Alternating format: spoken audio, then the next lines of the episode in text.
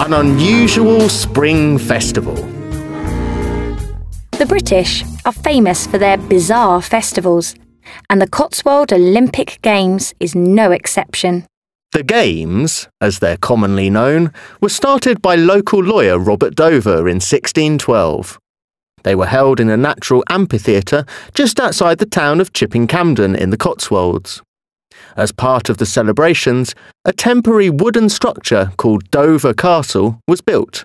Small cannons were fired from the castle to mark the start of the Games.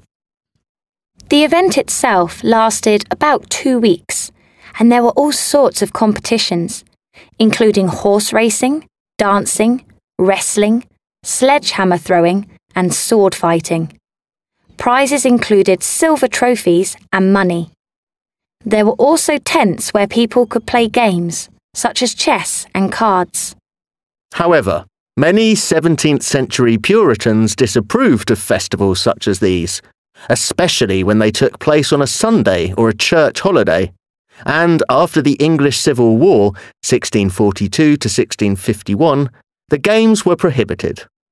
However, with the restoration of 1660, the games started again and continued until 1852 when the land was sold off. Finally, they were revived again in 1966 and have been held every year since then. The modern version of the event takes place on the first Friday after the spring bank holiday, usually in May. An actor dressed as Robert Dover arrives on horseback to open the games. After dusk, there's a bonfire and a torch-lit procession to the square in Chipping Campden, where the entertainment continues late into the night.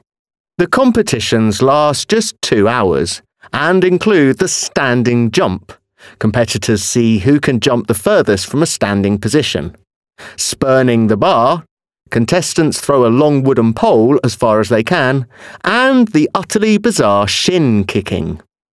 Shin kicking is a type of wrestling match in which competitors dress up in white coats, stuff straw down their trousers to protect their shins, and then try to knock their opponent to the ground, often by kicking them as hard as they can. Next time you're in England, come and see the games for yourself.